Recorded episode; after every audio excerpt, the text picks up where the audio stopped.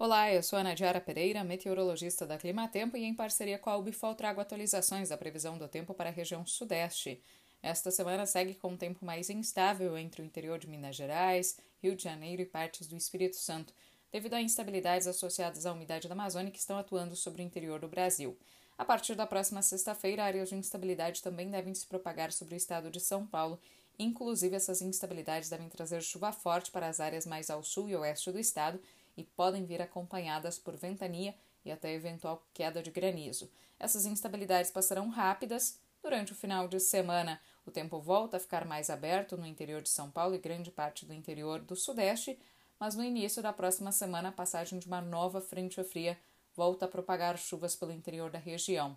Ao longo dessas duas próximas semanas, são esperados episódios frequentes de chuva sobre o interior da região, o que deve impactar algumas atividades no campo especialmente nesta fase, o corte e a moagem da cana-de-açúcar.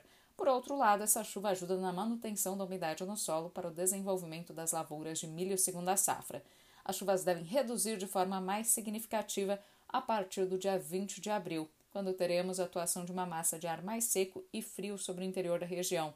Essa massa de ar seco deve garantir tempo mais aberto e temperaturas ligeiramente mais baixas durante as madrugadas. Esses são os destaques da previsão do tempo de hoje. Eu volto na próxima semana com novas atualizações. Até mais!